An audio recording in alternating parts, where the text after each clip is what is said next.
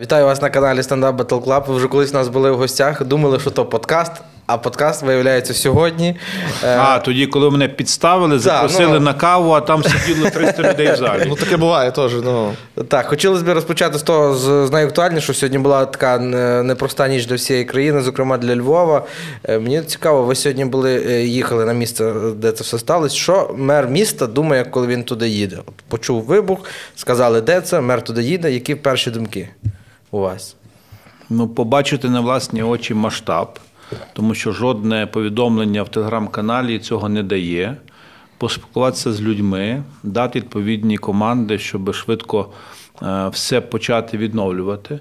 Ми сьогодні провели там зразу комісію по надзвичайних ситуаціях. Я маю на увазі локацію біля Сихівського ліцею, тому що там фактично 18 будинків, повилітали всі вікна, близько 2000 вікон треба просто замінити, то вже там клійонку привезли, клійонкою вікна ці всі заробляють. Поки люди будуть замовляти нові вікна, ми вирішили не робити це радянськими технологіями, коли там привозять ці вікна, даємо людям гроші, 12 тисяч за вікно і, здається, 8 тисяч за вибиті двері вхідні. Люди самостійно це роблять. Ні, якщо хтось хоче, то, звичайно, там район поможе, так? По школі велика біда, тому що там 3 школи фактично попали під цю хвилю. І садок, якщо не говорить. І садочок, так. Там десь разом 450 вікон, то діти вже питали, то може не буде заняття? Ні. Заняття будуть. Онлайн? Ні, офлайн, тому що... Тому що наші вам вікна в цілому, правда? Ні, вікна зроблять, зробимо там другу зміну в сусідній школі в крайньому. Тобто наша задача – відновити місто, щоб місто нормально жило. Ясно, що для людей це біда, це трагедія. Ну і те, що людина загинула. Це цей механізм, що люди мають зафіксувати, що в них є ці пошкодження, тобто навіть фото чи відео, і принести їх в ЦНАП? Є ОСББ, є управляюча компанія. В Сихівському ліцеї там вже працює ЦНАП. Прямий контакт з усіма мешканцями, вони фіксують відповідно цю проблему, яка є, пишеться заява, згідно тої заяви приймається рішення про відшкодування коштів. Як банки тільки почнуть працювати, зразу гроші людям будемо перераховувати. Велика ж така проблема є з тим, що пошкоджено величезну кількість автомобілів і... Просто не знаю, як там люди, бо питання по страховці, не знаю, чи страховки таке перекривають. Ми по машинах, в нас протоколу немає. Вікна, двері, ми це робимо. Не всі міста це роблять, що ви розуміли. Якщо там ще якісь такі особливі речі, більш складні, також готові допомагати. Головне – це здоров'я людей, тому що сьогодні 18 людей звернулися за допомогою, 4 госпіталізовано, 1 жіночка в такому важчому стані, і 1 чоловік загинув. Загинув в будинку, 40 років людині. До цієї теми. Дуже, я не знаю, чи ви в Тіктоці буваєте? Заходите в Тікток? Ну, рідко. Там така штука розганяється, як фортеця Львів. Типу, що там у Львові дорогі ціни на житло, у Львів відносно тиловий. Львів, типу, не відчуває війни. Коли моє прізвище пишуть «Садовой», то я чітко розумію, що це російський контент, який закидується.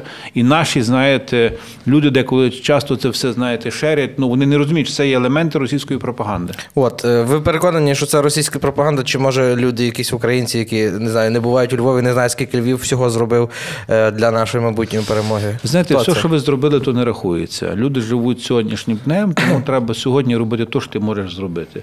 Я на ці речі не сильно звертаю увагу, хоча, напевно, то не є приємно. Ну, таке життя. Що ви розуміли, Москаль зрозумів, що в нас напряму він не зможе, знаєте, побороти, тому вони залазять всередину. І через невігласів, через людей, які, може, в цьому не орієнтуються, прокачують різні такі історії, деколи їм це вдається. Тому нам треба подвійно, потрійно працювати, щоб просто людям розказувати правдиву ситуацію, яка вона є. Да, вона, може, є складна, да, може, є проблеми, але так і говори.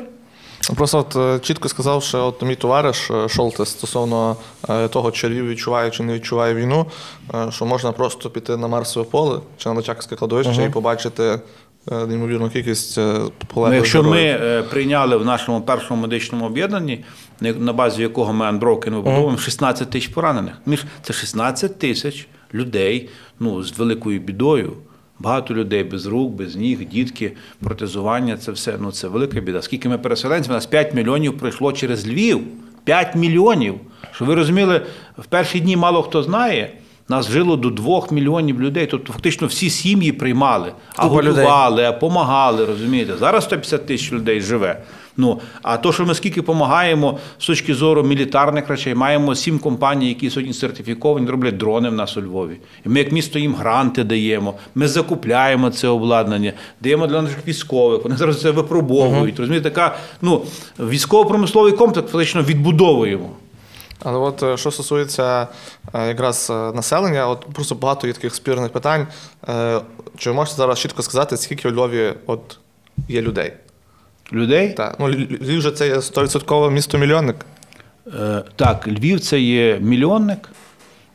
І, власне, ті 150 тисяч, які сюди приїхали, вони його зробили місто-мільйонником. А як думаєте, яка кількість проросійських людей у Львові? І чи є вони взагалі? Ви знаєте, сьогодні проросійськість є в голові в деяких людей. Я скажу чесно, я як людина, яка працює на швидкій, в багатьох людей є і в хаті та проросійськість. Ну, ви знаєте, я ще раніше це говорив, навіть, можливо, у вас. Коли приїжджали зі Сходу ще до війни до Львова, на третій день переходили на українську мову. І переходили з поваги. Тому що, коли ти силою це робиш, воно викликає зворотній ефект. F дорівнює мінус F. А от реальні ситуації, коли ми показуємо свою доброту. От я пригадую, на початку війни говорив з одною пані, вона з Донецької області, отримала важкі поранення, коли її везли до нас в лікарню на Топольню і везли до Львова. Для неї це був шок. Вона їхала просто як на смерть. Тому що вона знала, що її там будь вб'ють, може на органи її продадуть, розумієш? І коли вона приїхала, нормальна палата, нормальні люди, нормальне харчування, допомагають, вона просто почала плакати. Тому що вона жила в Україні 30 років, в Донецькій області, дивилася телебачення, але в неї в голові оці були наративи, що наш Львів – це таке місто, де там ненавидять, вбивають, ріжуть і так далі. Розумієте? А що ми хочемо? Таке тільки вночі роблять. І на окремих районах, не всюди. Мені цікаво, ви вмер вже дуже багато років, прям дуже багато. З 2005-го чи ні? Не помер. Що ви брешете? З якого? З 6-го? З 6-го. Один рік приписав вам. Мені цікаво, яка мотивація кожен раз ще раз пробувати, балотуватися, ще раз йти? Тобто, це ж теж перетворюється на рутину. Багато речей вас вже перестає дивувати, мені здається. Що? Мені казав один з знайомий, у Львові вже немає кота, який старший від твоєї каденції. Ви знаєте, яка мотивація? Ну, коли я йшов перший раз, то ще щось хотілося робити. Не хотілося, я мав намір чіткий, там, я готувався до цього. Так? Ну, потім ми провели там різні заходи, потім друга каденція, це вже ми євро проводили, так? В 12-му, ну так. Посувало би вам знати. Так, євро, я вже просто так пригадую, ну євро провели, розумієте? Потім Революція Гідності, розумієш? А потім, ну, сміттєва блокада, війна. Тут у мене постійно якісь стреси, постійно якісь наїзди, постійні проблеми. І, чесно кажучи, це як один день все пролітає. Тобто ви хочете бути мером, поки у вас не буде одної спокійної каденції, правильно? Ні, дочки, та в мене ще діти є, розумієш, що я буду? Я не буду все життя мером. А от якщо брати не політичне... Стоп, але люди розуміють, що я жартую? Бо недавно чуть львівські круасани не знесли через ваш жарт, пам'ятаєте? Ну так, я розумію, що з вами треба так делікатніше. Якщо не політична діяльність, чим будете займатися? Може, які помідори будете садити, може щось, я не знаю, на качелі дітей бавити, своїх, чужих, не знаю. Після мерства, правильно? Що я буду робити? Чим буде Андрій Іванович займатися після політики? Ходити пішки, читати книжки, може буду якісь погаданки розказувати людям. Та щось трохи вмію робити. Погаданки, це ви типу будете гадати? Щось буду розказувати, розумієте. Ну, дивіться, мене деколи запрошують на якісь виступи, якісь лекції, якісь там дають непогані гонорари за ті виступи. Я то все декларую, що ви розуміли, так? Так що на цьому також можна непогано жити. А якщо чесно, то я думаю, що кожен з нас просто молиться, коли закінчиться війна, щоб можна було здихнути, а що потім ніхто сьогодні не скаже, але я думаю, що потім буде море ідей. Якщо ви хоч раз були у Львові, то поставте вподобайку та підпишіться на канал. Я взагалі дуже люблю слідкувати за політичними якимись такими баталіями, коли я до того не маю ніякого відношення, тому що я не маю львівської прописки, і якщо рахувати в середньому то, як розвивається моє життя... Чушка, де ви на військовому обліку стоїте? В Есурськоці, там по району в Дрогобицькому військкоматі. Ви доїжджаєте фактично? Ні, ну я типу орендую житло, але типу прописаний я в Трускавці. А легально орендуєте, сплачуєте? Звичайно, по тому, як то називається той папір. І податки там якісь сплачує той, що вас орендує. Я, навіть, від вас не маю левих доходів, точно. Я працюю на державній роботі. Я працюю на швидкій. Критична інфраструктура, чи не критична, враховуючи те, що у нас немає унітазів у чоловічому туалеті. Я не знаю, чим взагалі інфраструктура, якщо чесно. Це вас, але це обласне підпорядкування, зауважте, Шевченка. Тут немає... Ні, ми ж з Козицьким все обкашляли. Я комісію зараз керую, будемо допомагати. Там Бог поможе. Так, в цілому кажу, що я навіть один раз з вами пересікався на місці прильоту. Не буду казати точно, де це є, але це, ну... Це ж було минулого року. І там була одна доволі така курйозна ситуація, бо на місце, де була прилетіла ракета, приїхали ДСНСники, і там були гаражі. І охоронець цього гаражного кооперативу не відкривав шлагбаум, бо був... П'яний говно, так. І СНСники просто знесли цей шлагбаум і поїхали тушити місце призначення. І охоронець прокинувся тільки на то, коли вже почув, як ламають шлагбаум. І вийшов і почав на них кричати, на СНСників. Каже, що ви робите? А він каже, так подивися, що сталося. І він розвертається, а там все горить просто. І так вийшло, що охоронець проспав місце пожежі. Що було смішне, що його була поліція, типу, ну, провадила з ним виховну бесіду, і ви якраз приїхали за своїми якимись колегами, і цей охоронець п'яний такий каже, б***й садовий. Яка була найцікавіша реакція на вас, яку ви, ну, застали, впізнали? Чесно? Як на вас реагують, так? Ну, та реагують люди нормально, але мене раз малий мій Михайло розвів. Я ж деколи йду там по місту, люди підходять, можна зробити фото, можна зробити фото. Ну, та робіть, слухайте, це нормально. Михайло йде так взаді, знаєш, мене, пане мер, можна зробити фото? Я говорю, можна. Міша, господи боже, мій, розумієш? Слухайте, а то ж, а на батьківські збори ходите? Ні. Правильно, справжній тато. У мене нервова система... У мене малі, ну, по-різному буває там в школі, то таке. Я просто хотів бачити, як ви прийшли на батьківські збори, які там питання вирішувалися. Ні, чекайте, в мене завжди малі ходили в Ерудит, це приватна школа, і це мені знімало море проблем, а щось там не зроблено, а де бюджетні кошти і так далі. Ми заплатимо гроші за навчання, я маю повний спокій, і все. А на зустріч випускників ходили хоч раз? Я ходив на зустріч не випускників. Я ж після 8 класу закінчував технікум радіоелектроніки. І ми деколи збираємося, тому що це така стара братія, достатньо хороші друзі. По політехніці чомусь ні, так група не сильно склалася в нас, а по технікуму так. Це коли ви вже був мером? Так, коли був мером, вже приходив, спілкувався з людьми. Та то, слухай, їм до одного місця. Вони не пам'ятають, яким я був. І це найгірше. Чому? Ладно, ви ж вчилися в той час, коли не було компроматів. Бо у мене, наприклад, за часів мого навчання в університеті, я вже мушу з тими людьми дружити до кінця життя, бо там такий компромат на мене повпливає, що... Так, хочу перейти до проблем. Люди нам теж трошки писали, що вас можна спитати. Проблема з балконами у Львові. Вже за цей останній місяць 2 фасади обрушилось. Що з цим робити? Ну тільки давайте, там от в центрі міста, на Галицькій, коли там балкон трошки почав сипатися, приїхали наші служби, обдерли це все.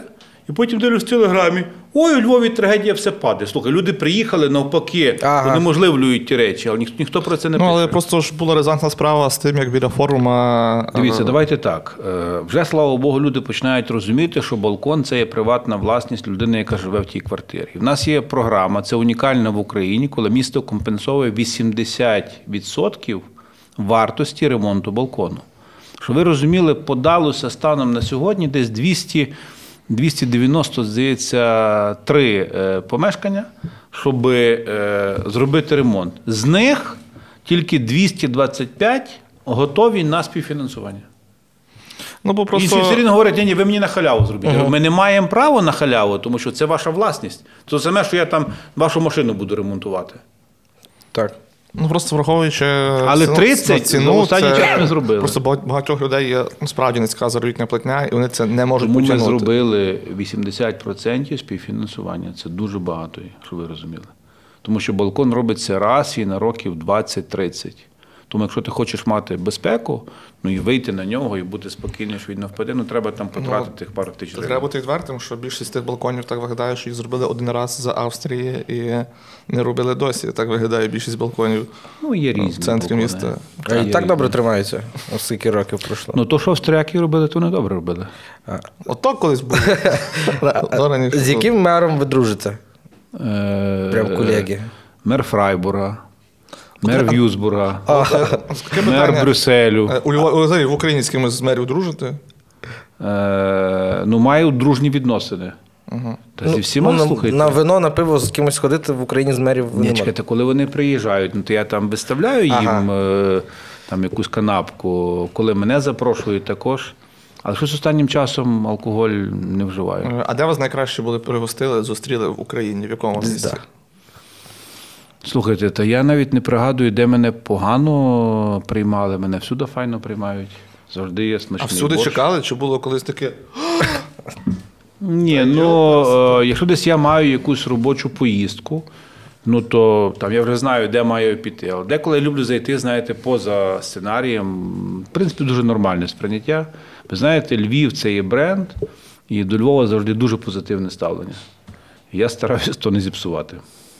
Ви коли приходили до влади в 2000, ми вже знаємо, так, в 6-му році. Скільки вам було тоді років? Мені було 10. Я тоді ходив в Трускавці. В перший клас? Я був в 4-му класі. Я був в 4-му класі в Трускавці. Ну, от, Боже, десь так само. Я на рік менше, там, в 3-й клас я йшов. От мені цікаво, яке місто ви зустріли? Тобто, що ви побачили, таке, о, я би це зробив, це поміняв. Тобто, яке кермо вам передалося? Вони такі, Боже, це Київ. Так, так, так. Що ви побачили? Та ні, слухайте, ну ви спитайте старших людей. Ну, вода по графіку 4 години ранком, 4 вечором. Городоцька, Шевченка, Стрийська, всі вулиці в жахливому стані, не перемонтовані, в тому числі трамвайні колії.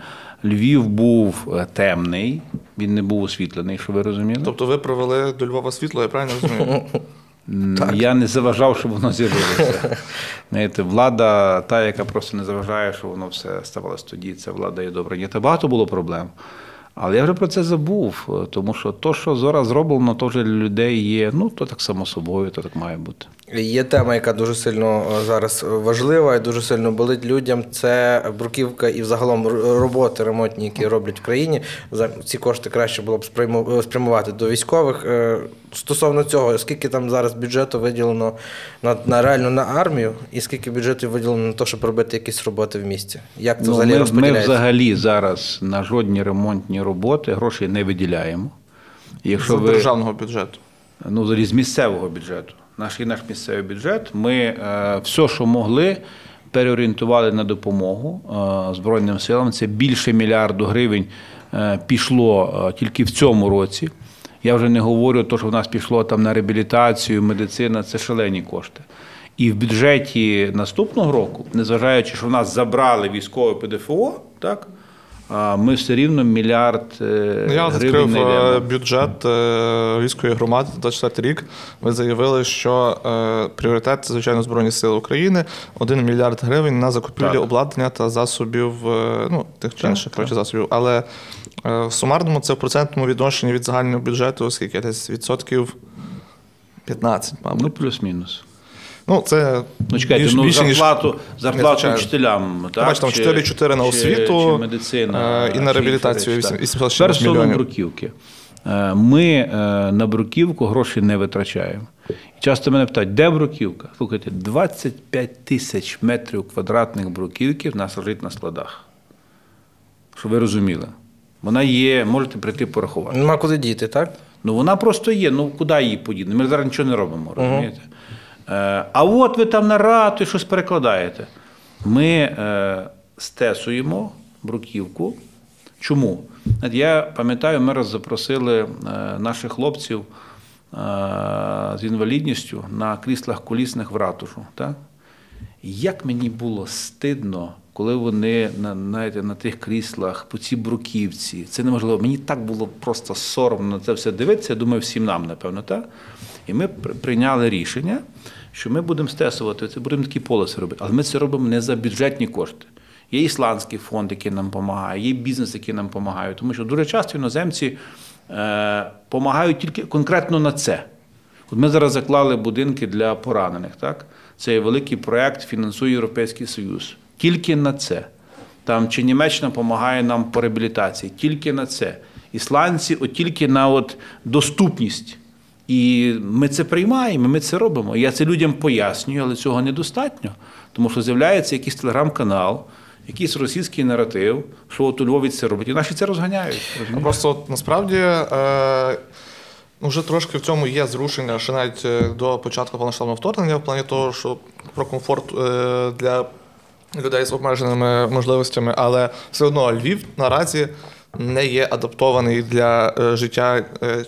Чи ти на колясці, чи ти навіть мама з дітьми. Не коляска, а крісло колісне. Так. І, ну, а то, що в дітей возять, то що таке? Це возик дитячий. Дитячий класичний. Так, класичний. Дитячий класичний, хай буде так. Ну, дуже тяжко. Тобто у нас пандуси там, під кутом 80 градусів. У нас навіть, скажу вам чесно, що в більшості лікарень ти не можеш комфортно заїхати каталкою. Щоб це було зручно. Це є правда. І для цього ми робимо зараз дуже багато, але це має бути в голові кожного з нас. Тому що, в принципі, коли приїжджаєш там, в європейські міста, там це робиться само собою останніх там, 50 років. У нас чомусь ця тема стала актуальною буквально років 4-5 тому назад. Я пам'ятаю, десь минулого року, ні, в цьому році ще десь навесні, ми збирали власників ресторанів, кафе. Я говорю, слухайте, ну от у нас сьогодні багато поранених, так, ми знаємо.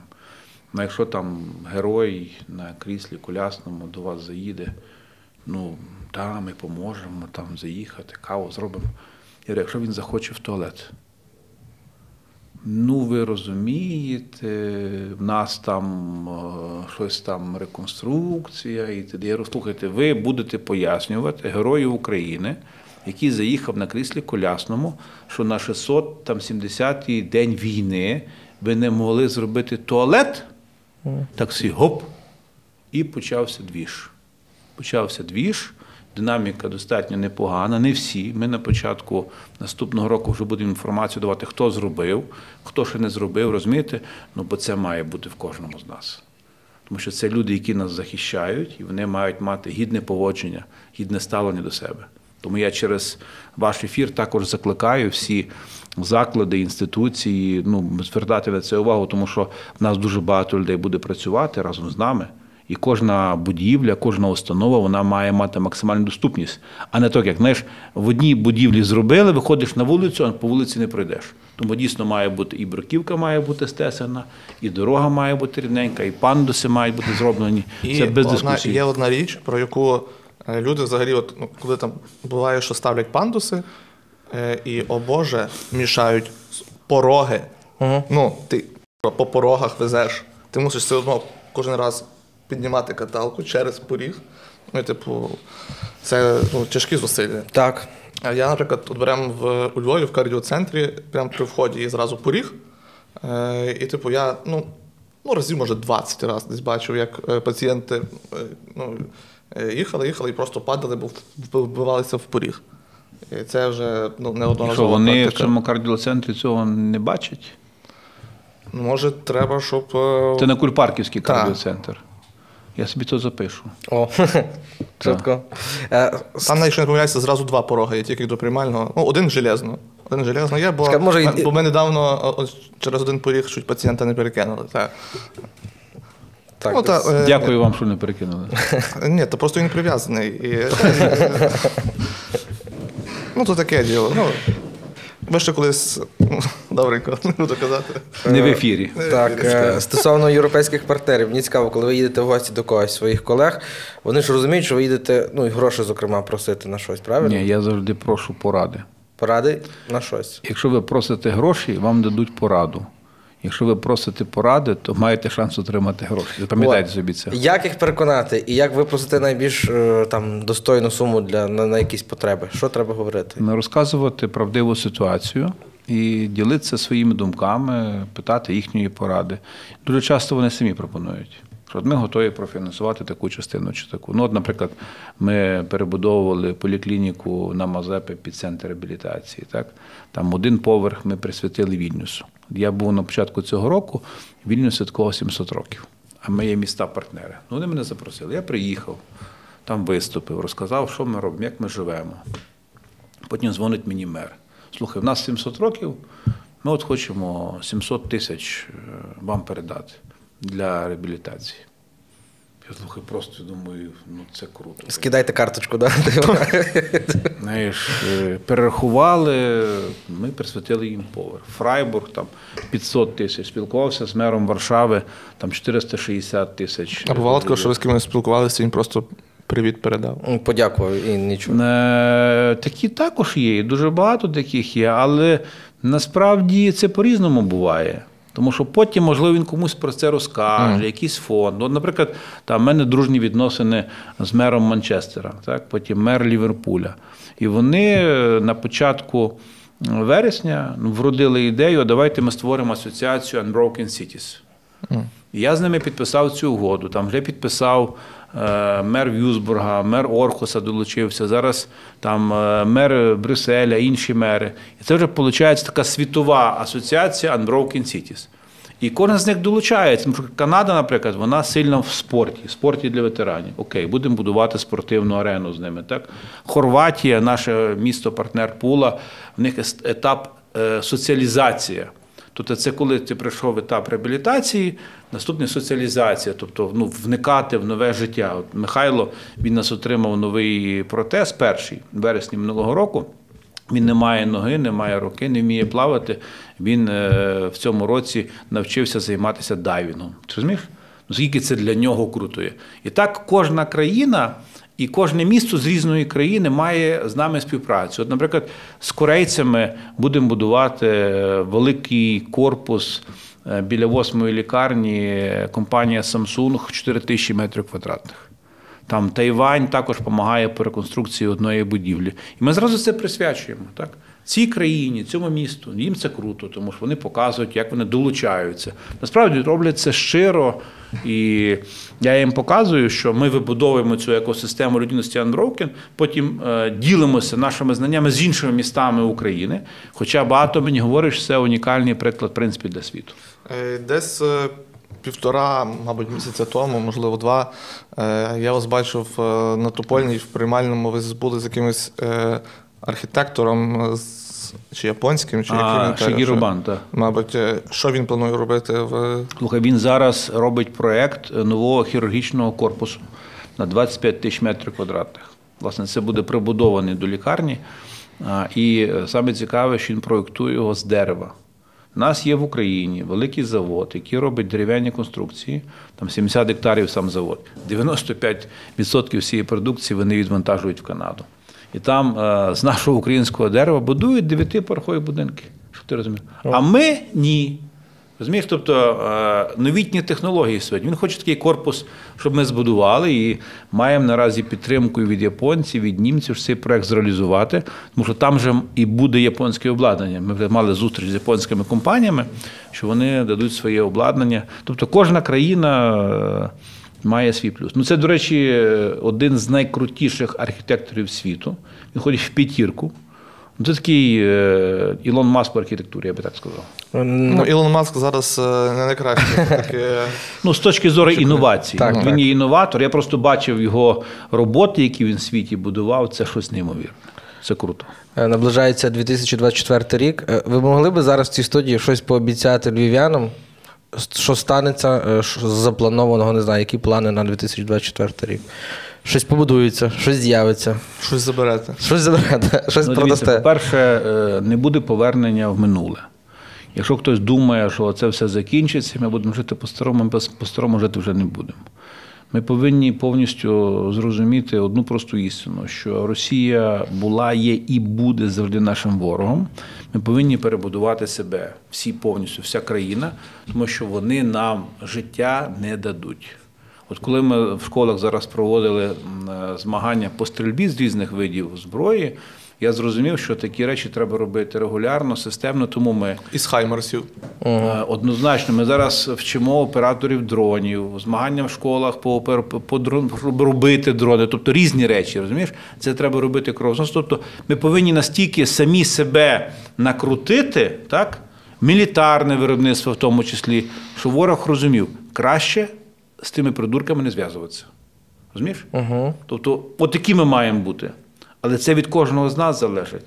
Тому для мене важливо, щоб ми збудували індустріальний парк, третій, який ми зараз почали будувати. Це ж важливо для міста. Це важливо для міста. Щоб по реабілітації, те, що ми запланували, ми зробили, тому що кожного дня дуже багато поранених. Їх треба приймати. Там центри ветеранів, запрацював центр ветеранів у Франківському районі.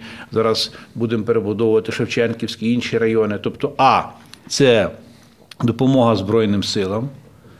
Друге – це мілітарні виробництва, підтримка тих виробництв. Третє – це є реабілітація, допомога нашим військовим, які зазнали поранень. Потім перебудова, власне, освітньої, культурної складової, щоб ми розуміли, що це наш шанс на виживання.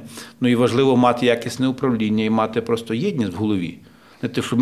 Ми дуже часто думаємо, як там щось наїхати, гостро сказати, а ти подумай краще, як використати потенціал навіть людини, яка є твоїм опонентом, щоб щось добре зробити. От якщо ми це все в голові будемо мати, тоді буде перемога 100%. Є така ще одна проблема, що ви сказали просто якраз про поранених військових. Постійно забираємо військових з евак-поїздів, які прибувають в місто. І є одне певне місце, де це відбувається, не буду казати це де, але ви теж знаєте прекрасно, де воно знаходиться. І суть, як тільки ти від'їжджаєш з цього такого перончика, метрів 150-200 дороги, там в жахливому стані. Там, ти якщо йдеш пішки, ти собі ногу підвернеш. І коли ти везеш пацієнтів там, в яких є апарат Вілізарова, чи там інші пошкодження, вони просто, неймовірні муки мають. Поки ти не вийдеш на той кусочок до вулиці одного гетьмана. І, це поширена практика. Я вам щиро дякую. З цього місця кожного дня забираються військові. Дивіться, у Львові є мільйон проблем. І ніхто ніколи на цьому не наголошував. Я вам щиро дякую. Я думаю, що ми знайдемо ресурс, щоб це привести до пуття. Але коли мене будуть критикувати, на що я це роблю, мені буде потрібна ваша добра думка, для чого ми це робимо. Ти думаєш, що просто можна записати відео військових, яких привозили? Не треба записувати, ми зробимо це по-іншому, але не треба боятися, не треба мовчати. Єдине, що зробили, там це ж триває більше ніж 1,5 роки, то трошки засипали шутером, а шутер має таку здібність, він розлітається. Я зрозумів. І ще одна з таких проблемних вулиць, це мій район обслуговування, це вулиця Залізнична. Це не вулиця, це катастрофа. Так, от. І ми одного разу, оскільки там ще... Стільки будинків, це як маленький Шанхай, фактично. Зараз там закінчується сам проєкт цієї дороги. Там декілька приватних людей залізли на чужу територію. Там треба зносити декілька будівель. Але в планах однозначно ремонт вулиці Залізничної, тому що якщо вона буде поремонтована, то ви з центру міста на Рясне заїжджаєте за 15 хвилин по Залізничній. Це набагато швидше, ніж їхати по Шевченка. Просто ми не могли залізнично робити, поки ми не завершили вулицю Шевченка. Завершили Шевченка, почалася війна. Тому трошки ми стишили цей процес, бо ви не поясните людям, а що ви зараз вулицю робите. Тобто це один з пріоритетів – зробити це і забути про цю проблему. Про вас дуже багато говорять люди, там, знаю, якийсь коментарі, з таксістом їдеш про Садового, він все знає. Слава Богу. Все знає про вас, де ви там гроші берете і так далі. Я пропоную вам зіграти невеличку гру.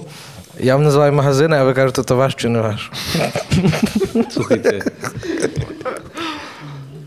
Я в житті не мав відношення до жодних магазинів, до різних кафе, і що мені тільки не приписують. Так, от я про це, що дуже... Пам'ятаєте, була... Якщо, ні, дивіться, якщо чарка досвята ваша, я не проти, я заходжу туди.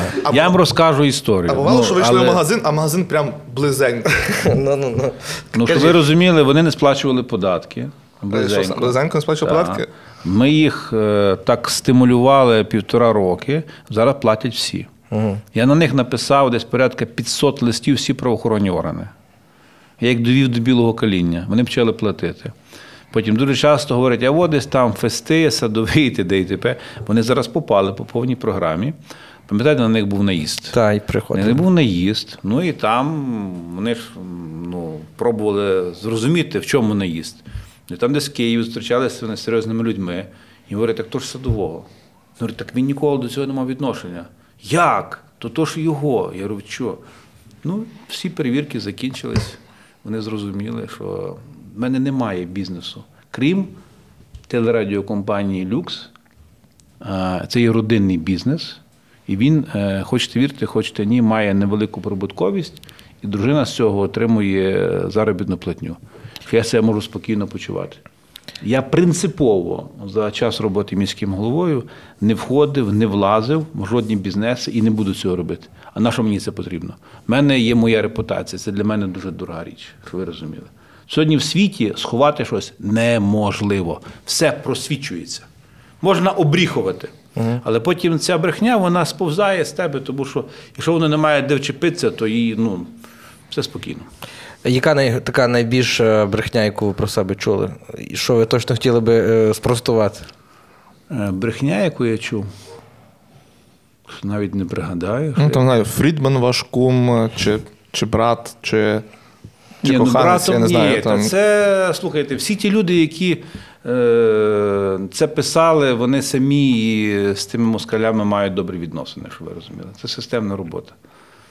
Так, він приїжджав до Львова, так, ми там сиділи в одному залі. Якщо ми сиділи в одному залі, то вибачте мене, я з багатьма сидів поруч, що я маю з тим робити, що я маю втікати від когось. Слухай, я і в місті, я роблю те, що вважаю за потрібне з точки зору здорового глузду. Я є спокійний, знаєш, коли в тебе на совісті все спокійно і ти спиш добре, то все інше по барабану. У Львові плавно починають робити, ще до початку повномасштабного вторгнення, велодоріжки. І таке, знаєте, з ними неоднозначна є ситуація в плані їх комфорту.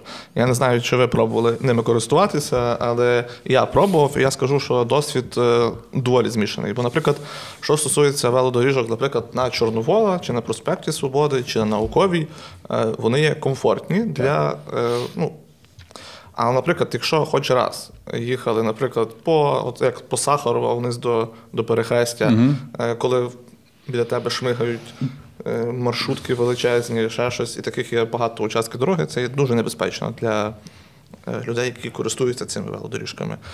Чи є якісь вже в перспективі плани якось то все видозмінювати, додавати там, я не знаю? Ми показали приклад по Пекарській, наприклад. Ця друга частина, яку ми робили, ми її зробили вже правильно. І всі крили мене 3-поверховим.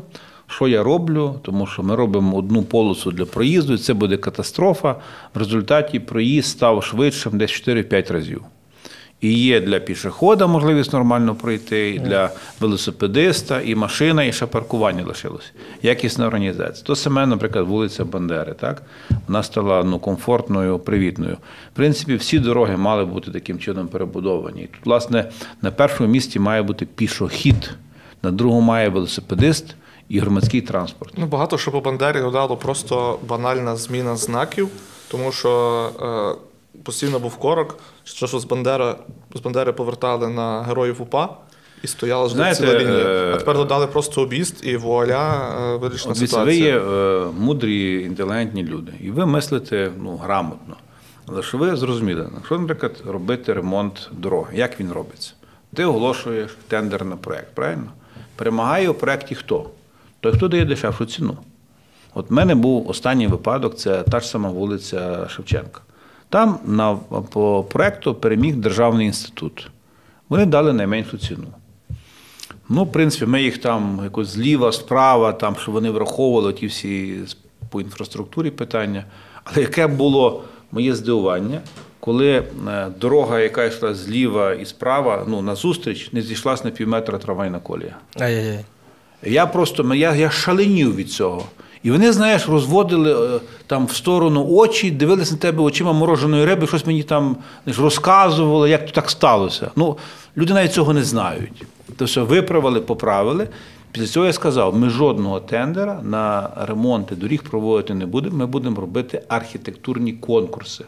На конкурс подається 10 архітектурних бюро, які дають найкращий концепт тої вулиці, і потім ми акцептуємо найкращий, і вони мають право робити проєкт. От цей проєкт ми зараз реалізовуємо, реконструкція дороги, яка веде до Мазепи, до реабілітаційного центру. Там з кінця шістки має бути продовжений трамвай, він має йти аж до свинтера. Дуже шикарний виходить проєкт. Європейський банк реконструкції та розвитку від 20 до 30 мільйонів євро готовий дати грант на цю роботу. І ми готові в наступному році це робити. Тому що це грантові кошти будуть, щоб ви розуміли. Тому що це доступність. Тому що ви ж самі скільки людей ви привозите на Топольну в лікарню. І як там з доступністю? Там дуже часто виходиш на сторону. Не є так добре, розумієте? А, власне, ця реконструкція, вона вирішить мільйон проблем.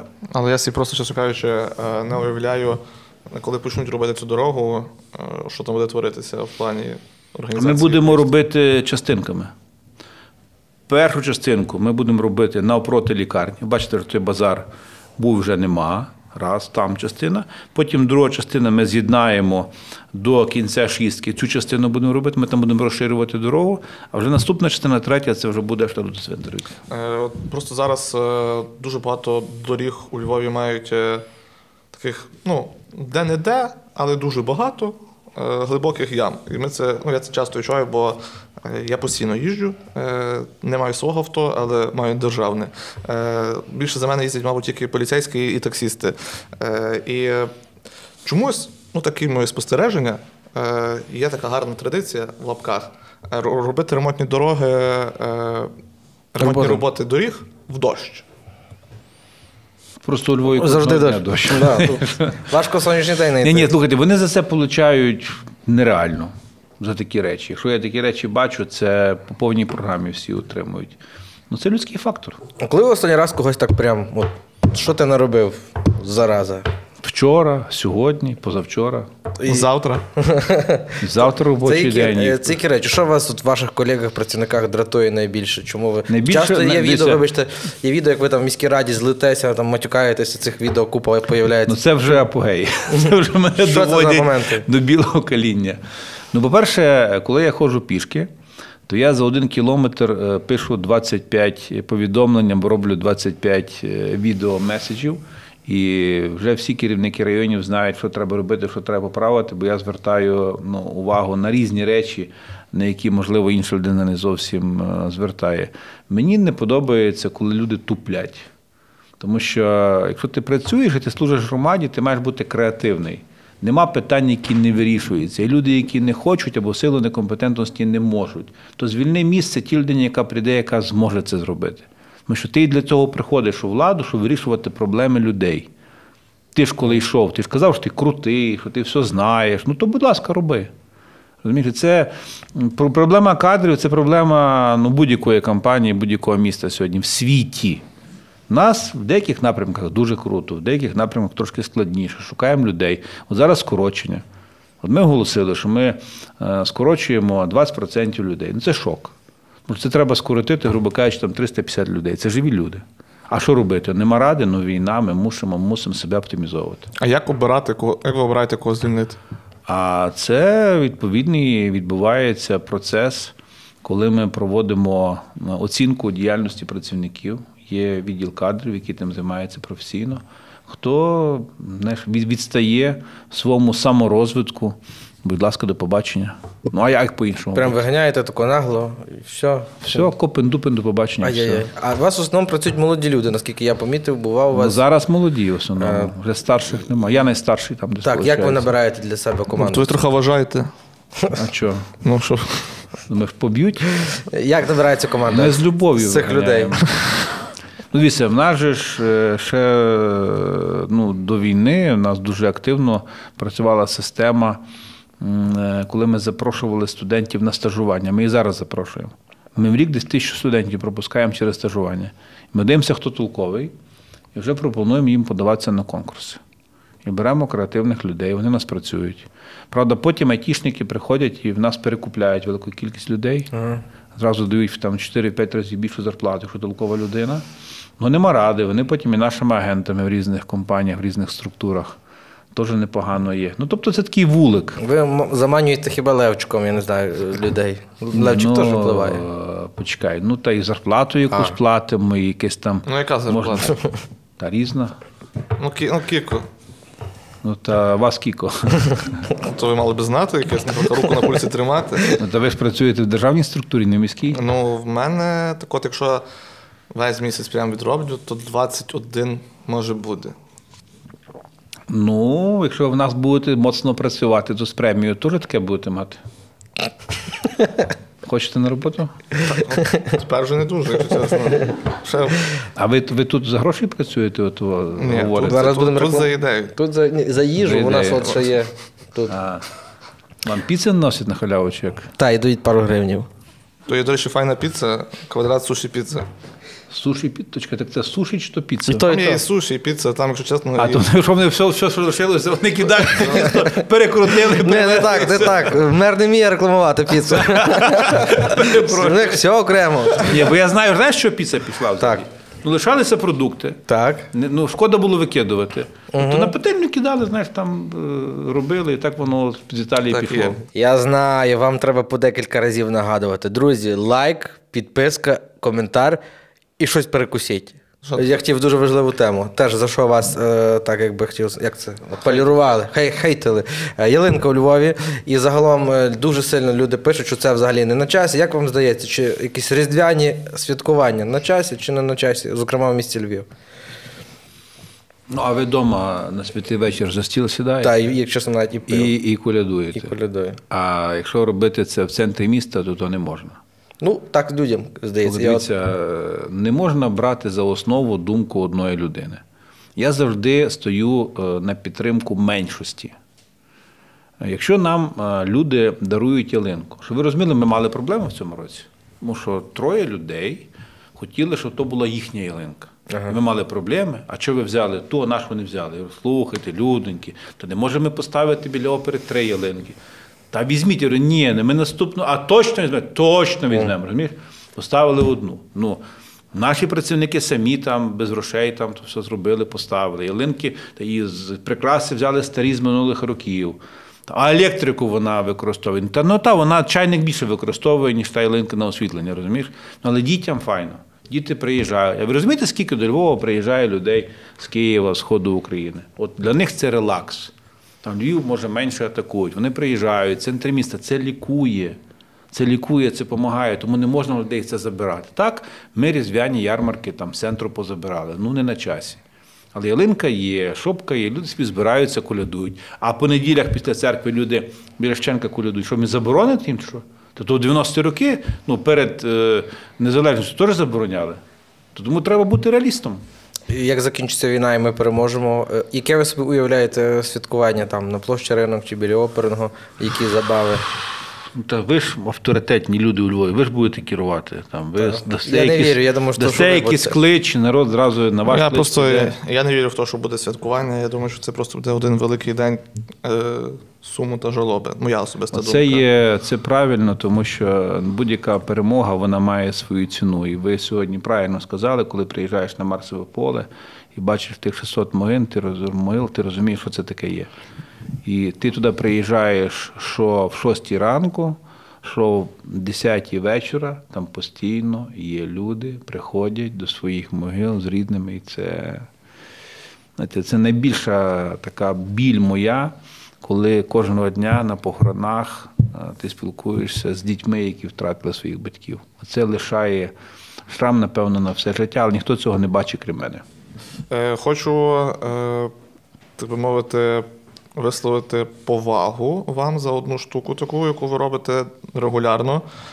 Коли є похорони, ви і ваші працівники виходять до ратуші і віддають честь, пам'ять.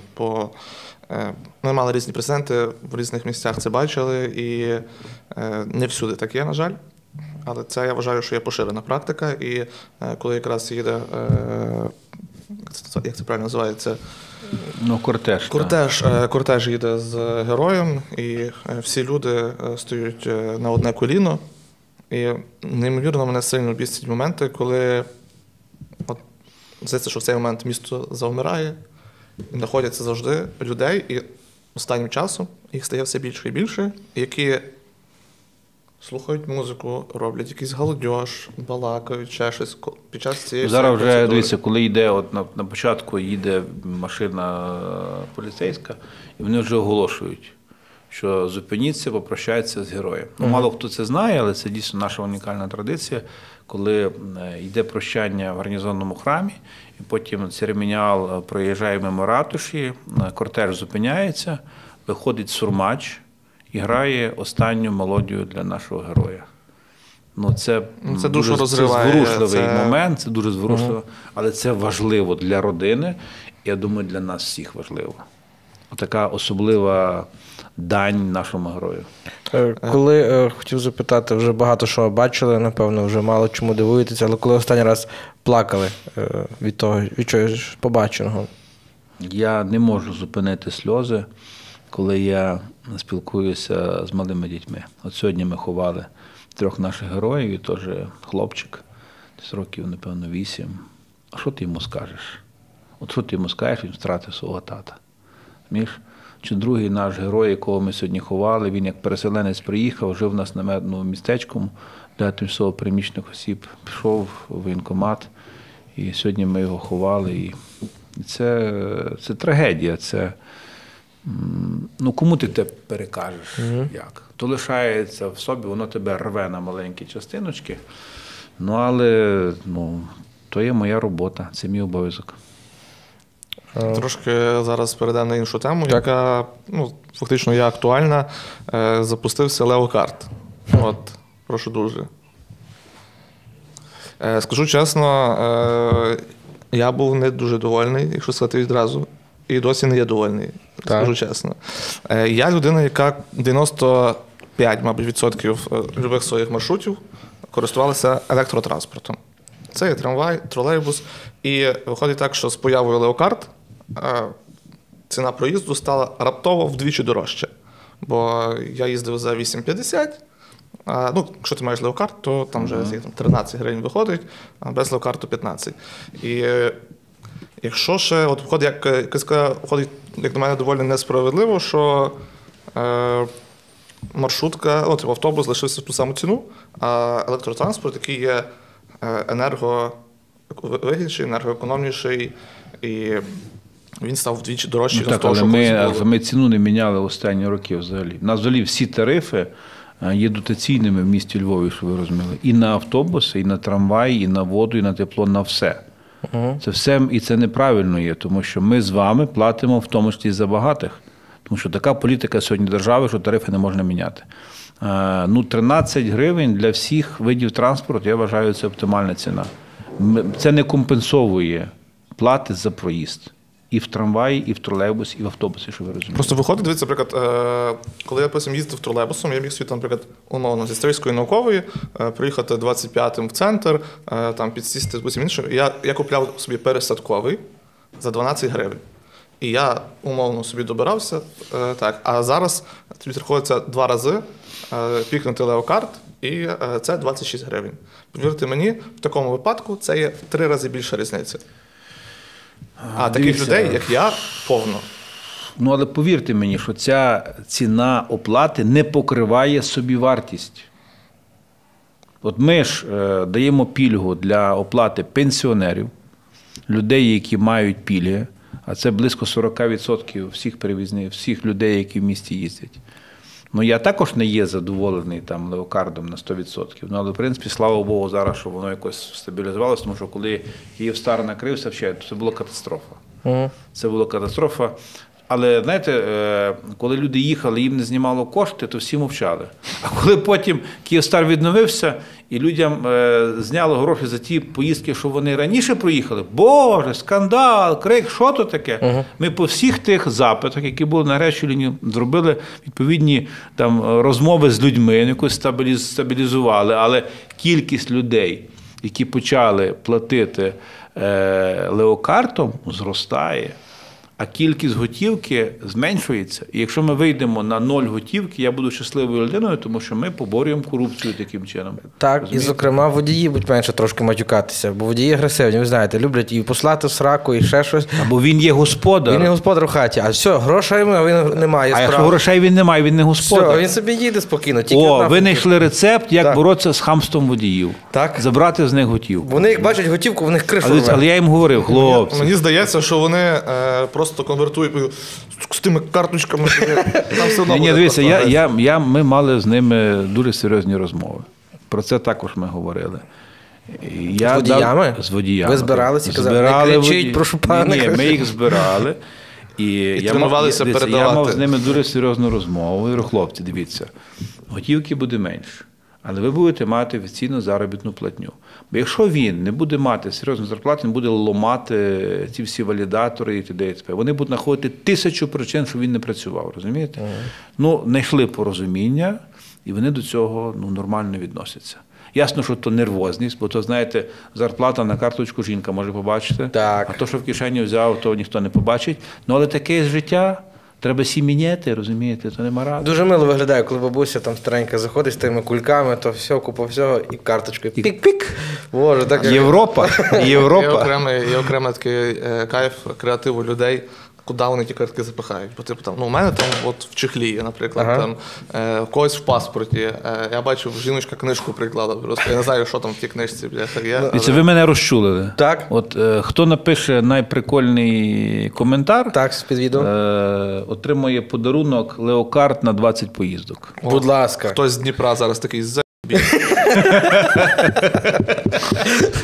Ну я, чесно кажучи, так дивлюсь на вас, ви ж не начальник. Я не.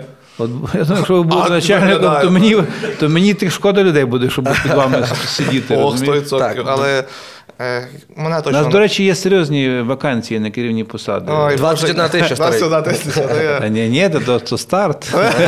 Боже, мені так теж казали. Старт.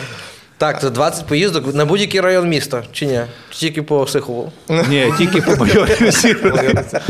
А от, до речі, стосовно Leocard. Я не знаю, чи у вас розробляється, але я сподіваюся, що так. Незручно слідкувати, скільки в тебе є на карті, нема на карті, скільки там є грошей, поїздок. Чи планується розробити додаток? Буде в наступному році додаток, зараз над ним працюють. Я думаю, що десь до літа вже мав би бути 100%. Десь на весну вийде якраз. Ми якраз на цю тему сьогодні мали розмову. Компанія SoftServe, вони ж програмний продукт роблять для Leocard, та воно буде зроблено. Ну, бо також незручно, бо там, коли маєш це в телефоні, хочеш там Leocard, пікнув тобі 13 списало, хочеш так, просто карточкою там 15 списало. Питання мене особисто цікавить, може дурне, може, але мене цікавить. На Високий замок не можна ходити? Не можна, Вадимчик, не можна. Не можна ходити, реально дурне питання. Так, не можна? Так. Слухайте, нема дурних запитань, дурні відповіді. Ну, давайте щось, перекрийте мої питання. Та, я тебе прошу. П'яну вишню там ставлю. Не можна, так? Не можна туди йти. Добре, все, ні, я не піду. Вам не можна, йому можна. Але тільки в формі. Так. Я реально вас в іншому вже одягу не бачив ні разу. Дешево і сердито. Це прям упрощує зранку. Просто, слухай, я така... Наскільки довше ви тепер спите? Не то, що довше сплю, але просто я не маю проблем, що вдягнути. Є ці худі, чи там на літо майки прості. Так. Скільки у вас є тих худі штук? Ну, таких на зараз ну, є 4. 4 є. Ну, та Перу постійно. Там на літо теж є 4. Угу. І тебе нічого не мучить. Я останній раз костюм вдягав ще до війни. І зараз я щаслива людина, тому що нікуди не вдягаю, скоренько вдягнувся. І все. Так. Які зараз, ну просто багато зараз я бачу і відео публіковується в інтернетах про те, як проходить реабілітація військових в Unbroken.